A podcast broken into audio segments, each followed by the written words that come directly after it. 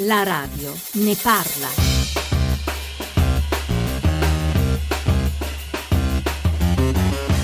È martedì, sono le 10.45 e dunque giorno di memo, scadenze fiscali e non solo. L'appuntamento che la radio ne parla con gli ascoltatori e che ci dà il destro per poi approfondire ogni, te- ogni volta un tema specifico. Oggi ovviamente saranno Tasi e Imu.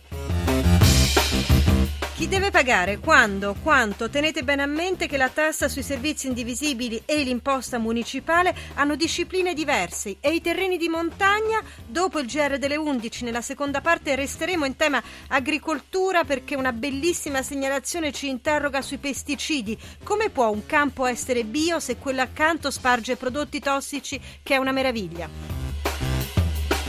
E dunque per entrambi i temi 800 055103 è il nostro numero verde, la radio ne parla chiocciolarai.it, l'indirizzo di posta elettronica, i profili Facebook e Twitter di Radio 1 e poi 335 699 2949 per gli sms e i messaggi Whatsapp, ma cominciamo con il memo di Maria Teresa Bisogno.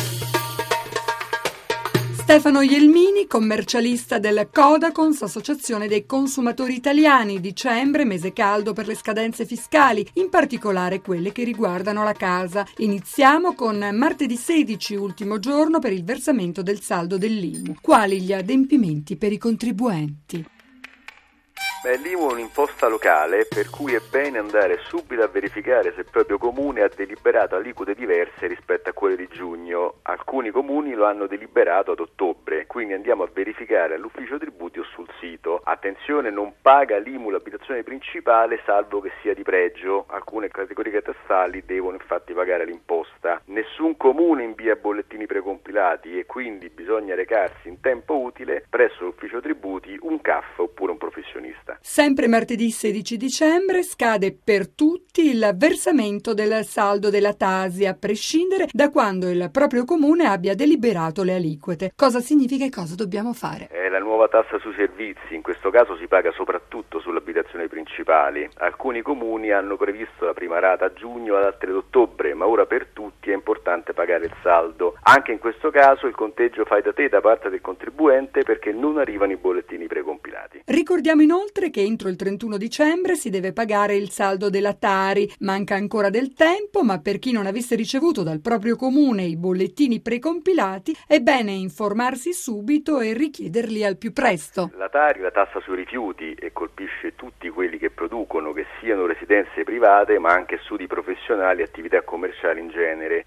In questo caso la norma generale prevede che i comuni debbano inviare bollettini precompilati, ma potrebbero non essere arrivati. Quindi recarsi l'ufficio tributi del proprio comune. E infine, per coloro che pagano un fondo di previdenza integrativo, ci potrebbero essere dei vantaggi fiscali. In che modo? Chi paga premi di assicurazione per la pensione integrativa normalmente scarica l'importo dalle tasse, ma attenzione perché se a fine anno ci si rende conto che non si è dedotto il premio, bisogna avvisare la compagnia di assicurazione in maniera che alla scadenza il riscatto sia con aliquota agevolata.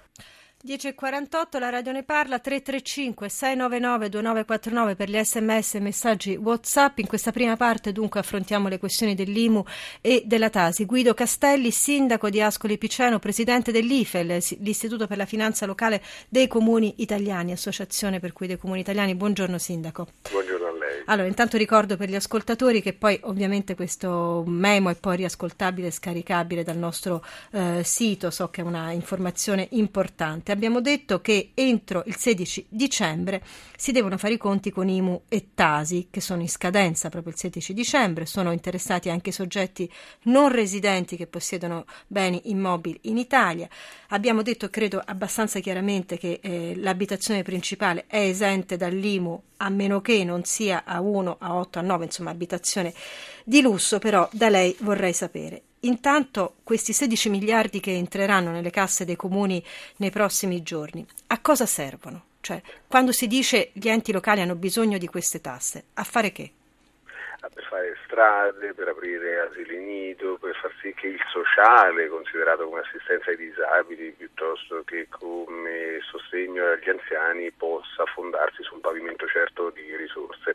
Ma la considerazione che dobbiamo fare nell'apprestarsi mestamente evidentemente ad onorare queste scadenze è che fino ad oggi le tasse locali erano state trattate da governi e parlamenti quasi come un ramo cadetto della politica fiscale, poi da qualche anno invece sono entrati tra gli incubi, eh, ahimè, preferiti degli italiani, ma per un motivo molto semplice. Da qualche anno, in particolare dal cosiddetto decreto Salva Italia, il governo ha fatto una scelta, tagliare risorse agli enti locali in maniera assolutamente rilevante, meno 17 miliardi in 5 anni, e dare ai comuni capacità fiscale. Ecco, questo scambio è all'origine dell'ampliamento, della moltiplicazione delle tasse locali, quindi non sono i sindaci che aumentano, in realtà sono costretti a farlo per effetto dei tagli che fra l'altro hanno avuto proprio eh, l'ultima testimonianza plastica proprio a valere sul cosiddetto decreto 66 sul bonus IRPEF. Una parte consistente del bonus IRPEF, quello degli 80 euro, si fonda su tagli agli enti locali. È evidente che si assiste tuttavia a un trasferimento di responsabilità fiscale. Roma Senta, in quel, mestamente, in quel mestamente ci vedo come dire anche una lettura dell'attualità di quello che succede, no? perché è evidente che eh, tutti leggiamo i giornali, tutti leggono i giornali e sapere che poi parte dei, delle, delle, dei, soldi che vanno nelle casse dei comuni vengono, come dire, malversati, mal utilizzati, beh, è un qualcosa che interroga, soprattutto quando si è alla scadenza, io immagino, di questi, eh, di questi tributi. Eh, lei diceva adesso gli 80 euro, questo è un punto importante perché, ad esempio, sui terreni, no, sui terreni agricoli di montagna ancora non c'è chiarezza, proprio perché il governo tra eh, i soldi che pensa di incassare ci sono anche quelli dai terreni agricoli di montagna, mentre su questo c'è una diatriba. Riesce a riassumerla, Sindaco come Castelli? No? È un pasticcio che veramente la dice tutta di come purtroppo sulle tasse locali si accumuli il desiderio del governo nazionale di trovare soldi, scaricando le responsabilità sugli amministratori locali. Allora, anche quando c'era l'ICE e poi l'IMU, i terreni agricoli dei cosiddetti comuni montani non pagavano nulla. Quando ad agosto il decreto 66 già richiamato necessitava di provvista finanziaria per alimentare gli 80 euro, si è deciso di trovarli imponendo in maniera inedita la tassazione su questi terreni.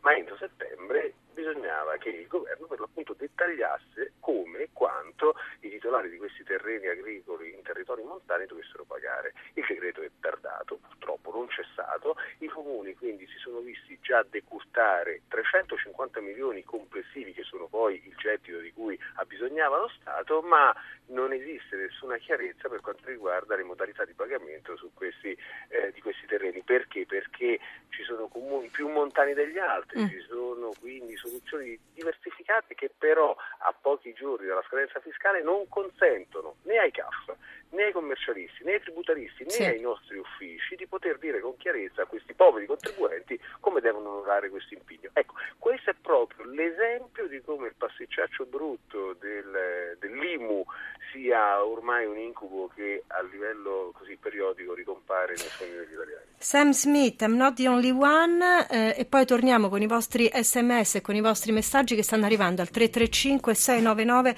2949. Fisco, tasse, tassi locali e soprattutto perché questa grande differenza tra le varie città. Sam Smith. We made a vow for better or for